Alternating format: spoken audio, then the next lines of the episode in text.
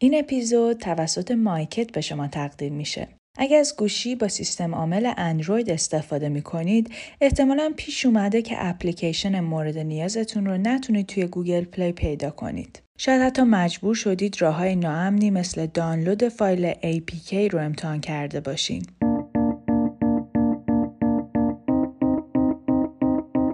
مایکت یه store اندرویدی با هزاران اپلیکیشن و بازیه که بیش از 16 میلیون کاربر داره و ویژگی های متمایز شما را از هر store اندرویدی دیگه ای بینیاز می‌کنه. مثلا امکان دانلود بازی به همراه data، حجم ترافیک اینترنت نیم بها و کلی امکانات دیگه که در ادامه بهش اشاره می‌کنیم. برای نصب مایکت می‌تونید روی لینک موجود در توضیحات این اپیزود کلیک یا عبارت مایکت رو گوگل کنید.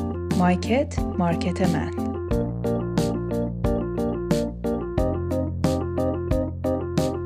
your child's maddening little hobby is actually a highway to genius? What if it leads to a multi million dollar payday and he's still in high school? The teenage entrepreneur wasn't even born when Yahoo was founded in 1994. Yahoo, which is trying to redefine itself in the smartphone era, thinks the London high school student and his company can help. Yahoo is turning to a teenager to boost its mobile development. The Silicon Valley giant has snapped up 17 year old Nick Delacio's startup in a deal reportedly worth as much as $30 million. His app, called Sumly, delivers 400 character snapshots of news stories to iPhone users, and it has the backing of the likes of Ashton Kutcher, Stephen Fry, and Asia's richest man, Li Ka-shing. So let's talk to the founder himself. سرخبر همه مجله ها و روزنامه ها پر شده بود از پسر 17 ساله ای که در تکنولوژی تازه وارد بود و با نوشتن یک برنامه میلیونر شده بود. سرش حسابی شلوغ بود و پشت سر هم مصاحبه داشت. از اون سر دنیا به آمریکا پرواز کرد تا توی برنامه پرایم تایم باشه. اون وسط که داشت از این ور به اون ور میدوید وقت کرد که به من زنگ بزنه و جالبیش اینجا بود که با این همه دوندگی هنوز سر حال به نظر می رسید. من خیلی انرژی دارم. نمی‌دونم چرا اما برام شبیه ماراتونه. با صدای زنگ از جا میپرم. برای بار دهم وسایل ضبط صدا، میکروفون، خودکار و دفترچه زردرنگ رو روی میز چک می‌کنم. همه چیز سر جاشه. لیوان چای رو روی میز دم در می‌ذارم و بعد در رو باز می‌کنم. آخه آپارتمان من طبقه چهارمه. برای همین تا نیک برسه چند دقیقه وقت دارم. توی آینه خودم رو نگاه می‌کنم و دستی به سر و صورتم می‌کشم. آماده میشم برای خوش آمدگویی. صدای قیژ قیژ آسانسور قطع میشه. در باز میشه و نیک دالویسیو با یه شلوار جین توسی، جورابهای صورتی و یک پیراهن چارخونه از آسانسور میاد بیرون. با روی خندان سلام می‌کنه و خیلی با آرامش وارد خونه میشه. اطراف خونه رو با دقت نگاه می‌کنه. خوش اومدی؟ مرسی. آپارتمان خوشگلی داری. ممنون. خودمم خیلی دوستش دارم. چایی یا قهوه می‌خوری؟ چای با شیر لطفا. مشغول درست کردن چای میشم و نیک روی مبل خردلی دقیقا جایی که فکر می‌کردم برای مصاحبه عالی باشه میشینه. لیوان چای رو روی میز کنار مبل می‌ذارم و دگمه ضبط صدا رو روی دستگاه می‌زنم. آماده ای؟ سرش رو به نشانه مثبت تکون میده. دستام رو به هم می‌زنم. خب می‌خوایم خیلی یهویی بپریم سر سوال اصلی. عالیه. نقطه اوج دیدن صفحه اول روزنامه ها. این چیزا برای من عجیب غریبه. وقتی دو سال پیش شروع کردم برای من بیشتر شبیه تفریح بود. و نقطه های پایینت؟ تا حالا نداشتم. دالویسیو پر از انرژی مثبته. زمانی که خیلی بهش افتخار می‌کنم موقعی که می‌بینم نوجوانا به من توییت می‌زنن و میگن بهشون ایده میدم و روی زندگیشون تاثیرگذار بودم. چند روز قبلتر همدیگر رو توی لندن ملاقات کرده بودیم. قبل از اینکه یاهو اعلام کنه که برنامه دالویسیو رو برای 30 میلیون دلار که میشه نزدیک 19 میلیون پوند خریداری کرده. در کل دو ساعت خوابیده بود. همه می‌خواستن که هی باهاش صحبت کنن. کی هست که داستان یک پسر بریتانیایی که توی اتاق خوابش به یه ایده رسیده و دو سال بعد از اون از این ایدش میلیونی پول در آورده رو دوست نداره. لبخند از روی لباش نمیافته. روی مبل راحتی خردلی رنگ لم داده و اتاق رو با دقت نگاه می‌کنه. آخه مصاحبه رو توی خونه خودم انجام دادم و خب خونه من جز خلوتترین خونه دنیا نیست.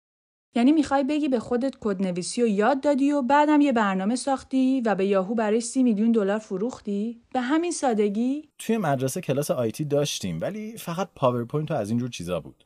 کد نوشتن جزء برنامه درسی نبود. یه بار که داشتم یه برنامه روی آیفون نصب می‌کردم به این فکر افتادم که شروع کنم به یاد گرفتن زبان Objective-C با این هدف که برنامه طراحی کنم.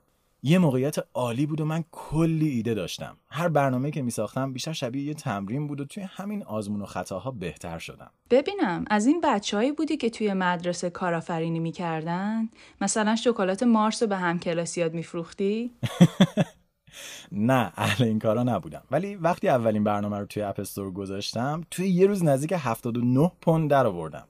اینجا بود که فهمیدم این کار یه چیزی توش هست. به فکر میره و لبخند کمرنگی توی چهرش پیدا میشه. انگار یاد اون روزا افتاده. دوست ندارم حواسش رو پرت کنم اما خب کلی سوال دارم و می‌دونم که نیک بعد از این کلی قرار داره. وقتی با یاهو قرارداد بستی چه حسی بهت دست داد؟ آیندت رو شبیه لری پیج یا جف وزوز و بیلیونرهای دیگه می‌بینی؟ هنوز خودم رو در حال پیشرفت می‌بینم. برای همین هیچ دلیلی نمی‌بینم که الان همچین مقایسه ای بکنم. برای اینکه واقعا هیچ معنی خاصی هم نداره.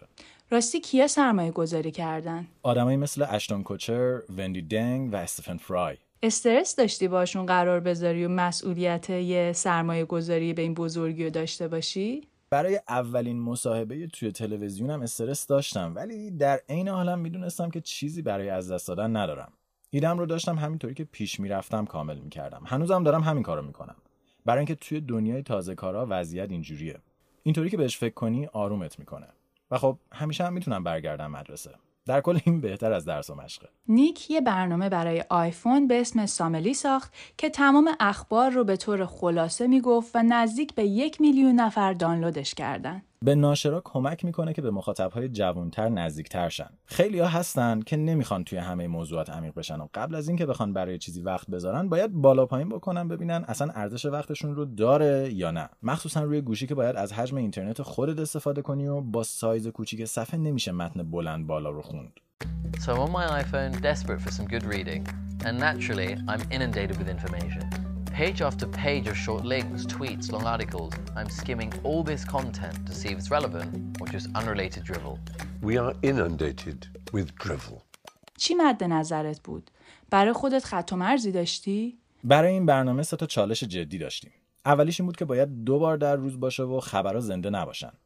دومیش این بود که باید اطلاعاتش تموم بشه به جای اینکه یک سری اطلاعات بی انتها داشته باشه. و آخرم این که نباید نسبت به سلیقه هر کسی شکل بگیره. یه سری اطلاعات محدود هست و همه همون رو می‌خونیم. یه چیزی که توی دنیای دیجیتال در مورد روزنامه و خبر خوندن کم بود این بود که مثل قدیما کارت که با روزنامه تموم میشه بذاریش کنار.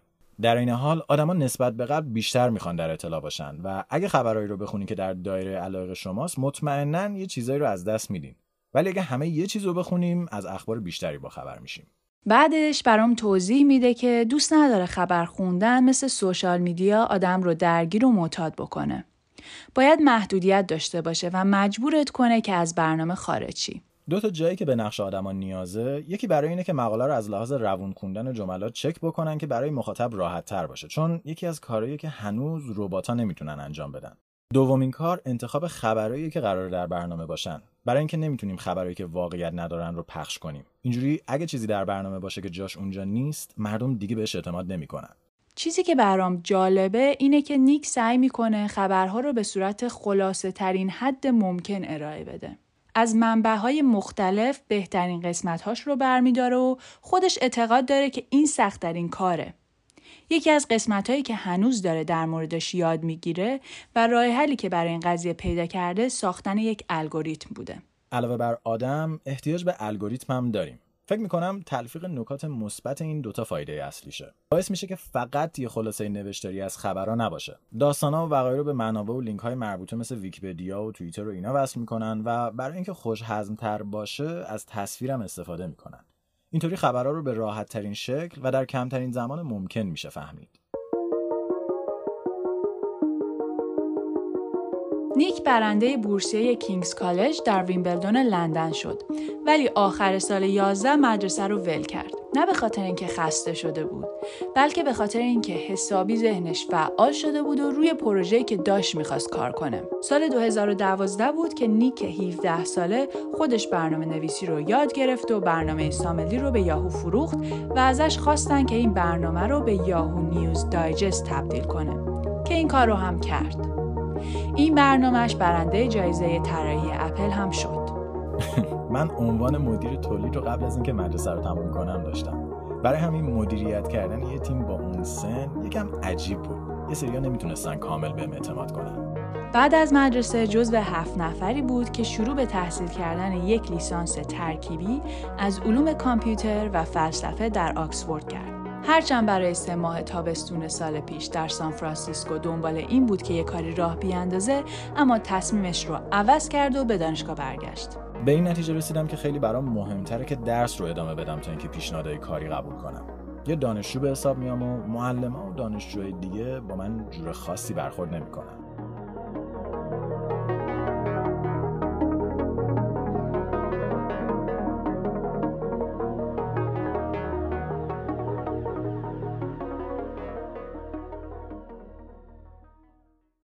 باید خیلی از اینکه قراره در آینده مدرک از آکسفورد بگیری خوشحال باشی نه؟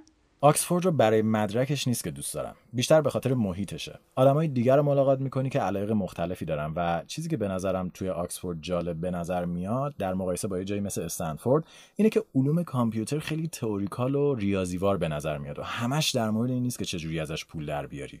بقیه جا همه دنبال پول در آوردنن ولی تو آکسفورد برعکسه.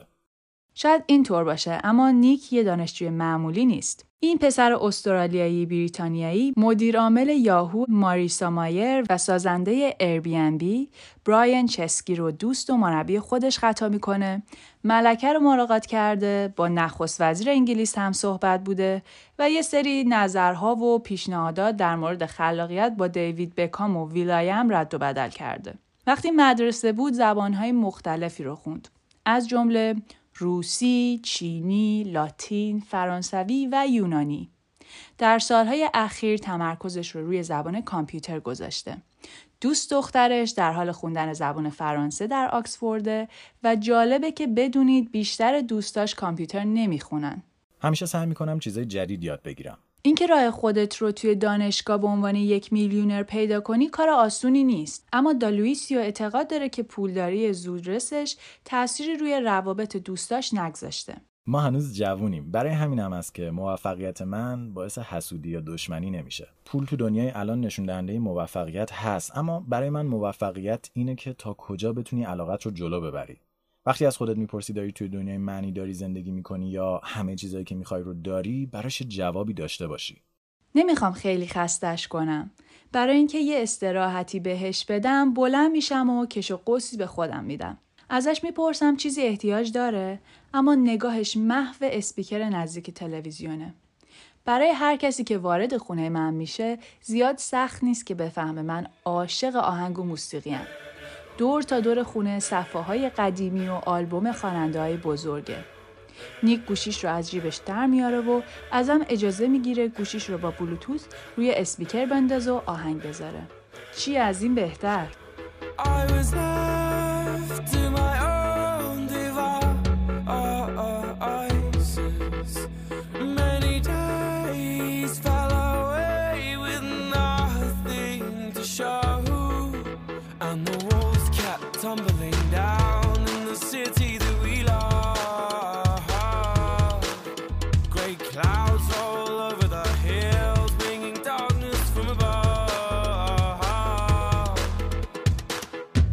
you close your eyes, does it hurt?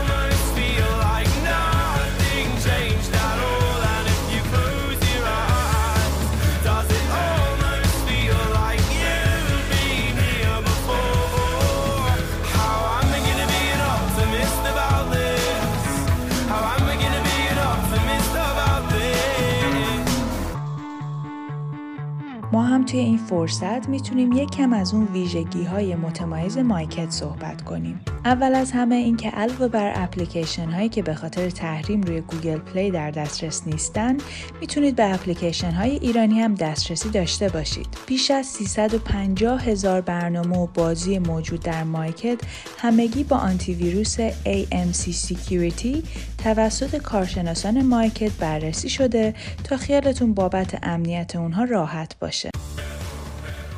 بیشتر برنامه ها رایگانند ولی اگه بخواید آیتم های داخل برنامه ها مثل سکه و الماس مخصوص بازی رو بخرید مایکت راه های پرداخت سریع و مطمئنی داره. از طرف دیگه مایکت با تیم متخصص و امکاناتش محل مناسبی برای توسعه دهنده های اندرویدی هم هست. پنل توسعه دهندگان مایکت کاملا رایگانه و بدون پرداخت حق اشتراک قابل استفاده است.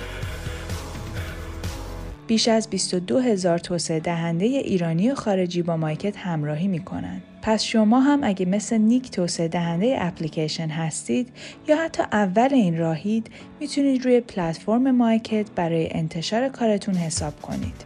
و خب اینا بخش کوچیکی از خوبی های مایکته. برای اطلاعات بیشتر تا آخر این اپیزود همراه ما باشید.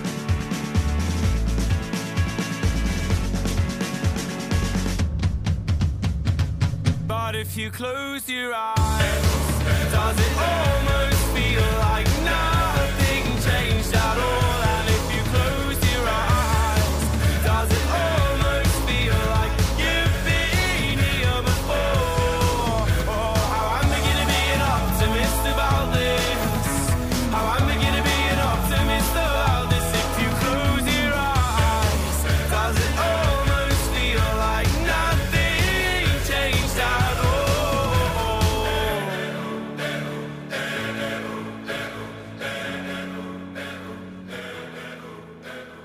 همینطور که حرفاش رو توی ذهنم مرور می‌کنم یاد آخرین نسخه یاهو دایجست میفتم که سیستم امتیاز گرفتن بهش اضافه شده. دلیلش رو از نیک می‌پرسم. آره می‌خواستیم یه سیستم امتیاز داشته باشیم که آدما بیشتر مشتاق خوندن داستانا بشن. خوندن خبر به اندازه میدی های دیگه بین جوانها جا نیافتاده و به نظرم انتخاب هوشمندانه ای کرده. الان خبر خوندن خیلی کم رنگه برای همین وقتی که داستانهای خبری رو می‌خونین یه سری دایره ها رو هم تیک می‌زنین. اگه همه داستانا رو بخونین یه متن امتیازی جدید باز می‌کنین که ممکنه یه فکت جالب باشه یا یه جمله تاثیرگذار از یه نفر. دوست داریم که این جایزه ها رو متنوعتر و بیشتر کنیم. برات ناراحت کننده نیست که باید یه سیستم امتیاز و جایزه باشه تا آدما بیشتر خبر بخونن؟ نه. برای اینکه ما به آدما بابت خوندن خبر بیشتر پول نمیدیم. ما بهشون یه سری اطلاعات بیشتر میدیم. دونستن اینکه اطلاعات هم جدید هستن بیشتر مواقع خواننده ها رو هیجان زده می‌کنه. راستی شنیدم داری برای اپل واچ برنامه دایجست رو طراحی می‌کنی. مگه چند تا کلمه می‌تونی توی اپل واچ جا بدی؟ دو تا نهایتا سه جمله. خیلی ذهنمون مشغوله که بفهمیم بهترین اندازه جمله برای ساعت چقدره. فرضیه‌مون اینه که قرار صدها خبر باشه و ما کلا 5 تا 10 ثانیه وقت داریم. دوست داریم بفهمیم چجوری میشه مهمترین خبرها رو در کمترین فرصت ممکن به بهترین شکل ارائه بدیم. خیلی همکاری با اپل برای این مسائل خوبه. صحبت در مورد کار کردن با اپل رو ادامه میدیم و بحث به جاهای دیگه کشیده میشه. بحث فیلم باز میشه و طبق معمول سوال کلیشه‌ای همیشگی رو از نیک می‌پرسم. فکر می‌کنی چیزی که فیلم ها در مورد آیتی پیش بینی کردن همین مسیریه که در واقعیت داره میره؟ فکر می‌کنم مسیر درسته. نه بر مبنای اینکه چجوری تموم میشه ها ولی بیشتر در این مورد که یه دستیار هوشمند داشته باشه که شخصیت خودش رو داره و متناسب با تو رفتار می‌کنه. ولی فکر نمی کنم به اندازه‌ای که توی فیلم ها پیشرفته نشونش میدن خوب باشه. مثلا سیری می‌تونه یه نمونه اولیه چیزی باشه که قرار داشته باشیم. رویای من اینه که یه دستیاری داشته باشم که بهم در مورد چیزهای دور برم اطلاعات جدید یاد بده. فکر می‌کنم تا ده 20 سال دیگه همچین چیزی ساخته بشه. منظورت چیه؟ ببین مثلا من الان جلوی این میز نشستم. دستیاری که میگم می‌تونه دما اندازه یا حتی کالری شکلاتی که روی میزه رو بهتون بگه. یا مثلا اگه بهش بگین یه چیزی رو نمی‌فهمین براتون توضیح میده. همیشه هوشیاره. پس یه ده سالی تا هوش مصنوعی که در مورد صحبت میشه و فیلم می‌سازی مونده. دقیق نمی‌دونم. ولی سیستم پیش دارن بهتر حد می‌زنن و یاد می‌گیرن که مصرف کننده چی می‌خواد و چی رو می‌خواد بپرسه. یعنی می‌خوای بگی که هوش مصنوعی زودتر از اینکه ما بفهمیم حدس می‌زنه که چی می‌خوایم؟ نه دقیقا. ولی مثلا قبل از اینکه من ازش بخوام بهم بگه هوا چطوره از دمای بدنم که تغییر می‌کنه می‌تونه این حد رو بزنه.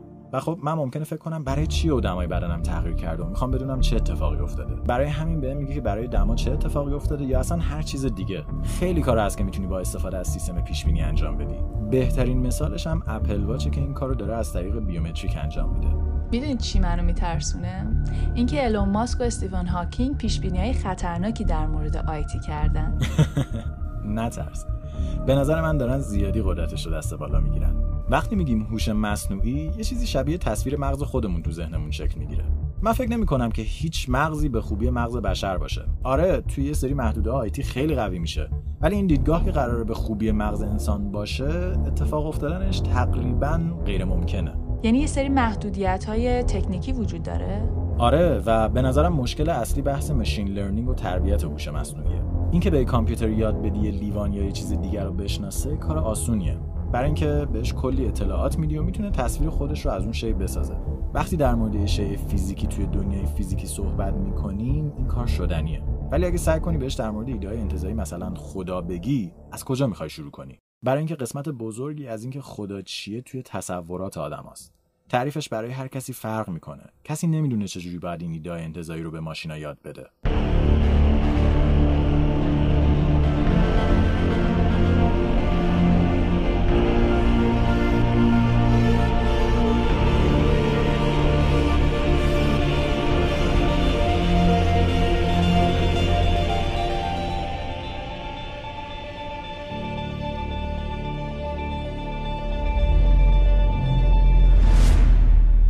بعضی موقع ها از طرز و لحجه حرف زدنش میشه فهمید که انگلیسی نیست. وقتی که هفت سالش بود با خانوادهش و برادر کوچیکترش به لندن مهاجرت کرد. اما هر سال به ملبورن برمیگرده تا دوست و خانوادهش رو ببینه.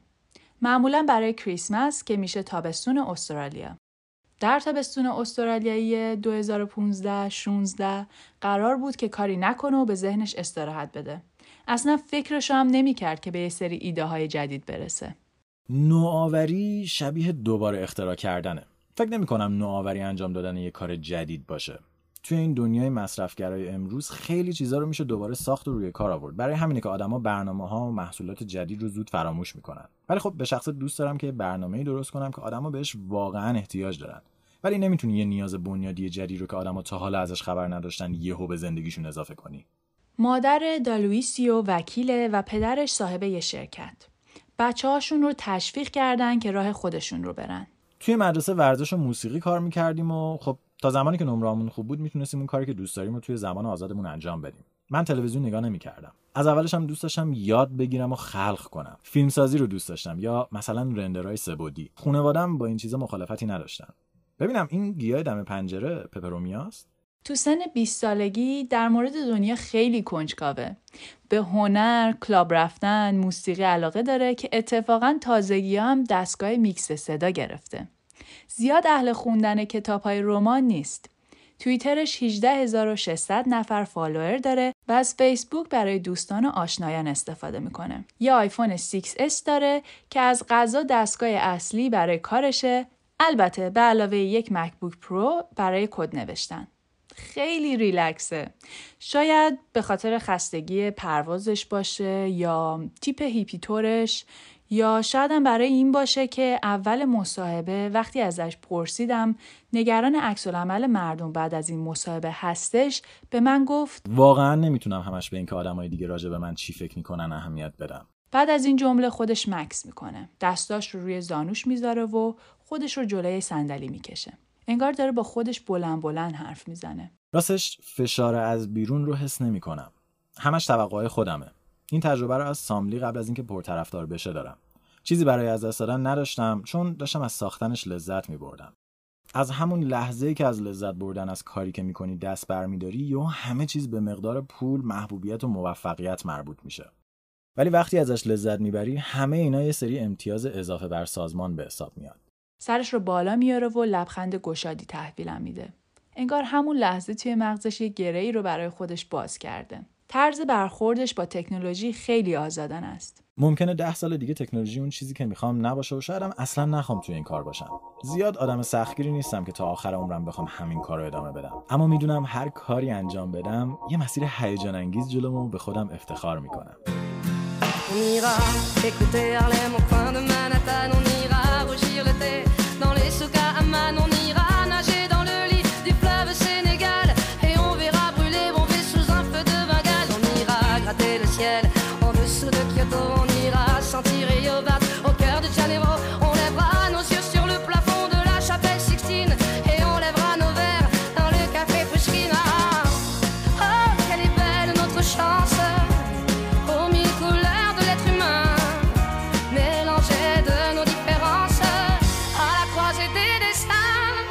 این اپیزود به شما تقدیم شده توسط مایکت.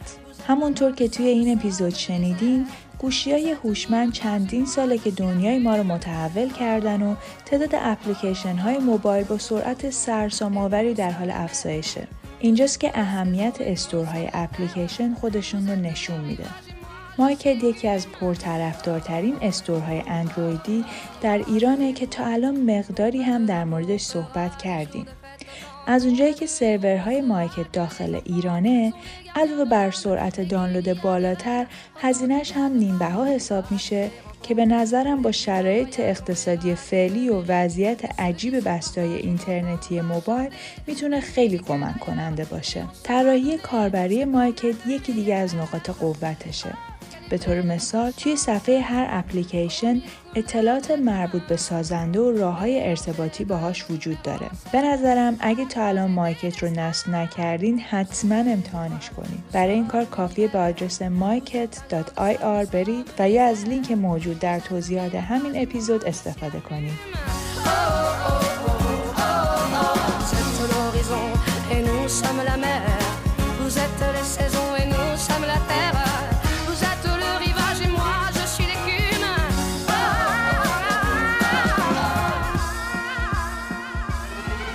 خیلی ممنون از اینکه با نهمین اپیزود پاسکال همراه بودیم. سناریوی این قسمت رو با ترکیبی از دو مصاحبه گاردین با نیک دالویسیو منتشر شده در مارس 2013 و ژانویه 2015 آماده کردیم. تمام حقوق موسیقی های استفاده شده در این قسمت به سازندگان این آثار تعلق داره که می‌تونید لیست کاملش رو روی وبسایتمون ببینید. اطلاعات تکمیلی هر قسمت و همینطور راه های ارتباطی ما هم روی وبسایت با آدرس pascalpodcast.ir موجوده.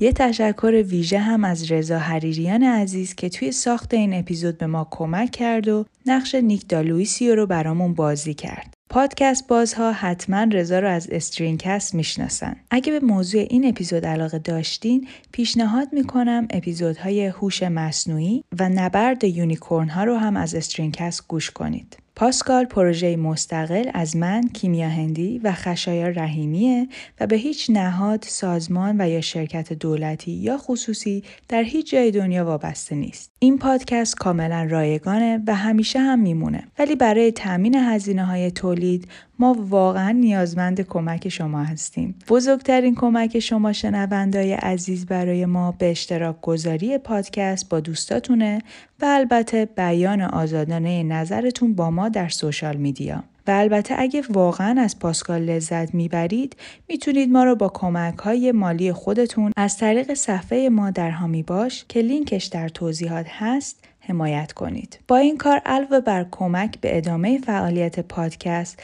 به عنوان قدردانی اسمتون رو به دیوار حامیان وبسایت اضافه می‌کنیم. همینطور اگه کسب و کاری دارید که دوست دارید به طیف وسیع مخاطبای ما معرفی بشید برای دریافت اطلاعات تکمیلی و جزئیات بحث‌های اسپانسری به ما ایمیل بزنید. ایمیل ما هست sponsors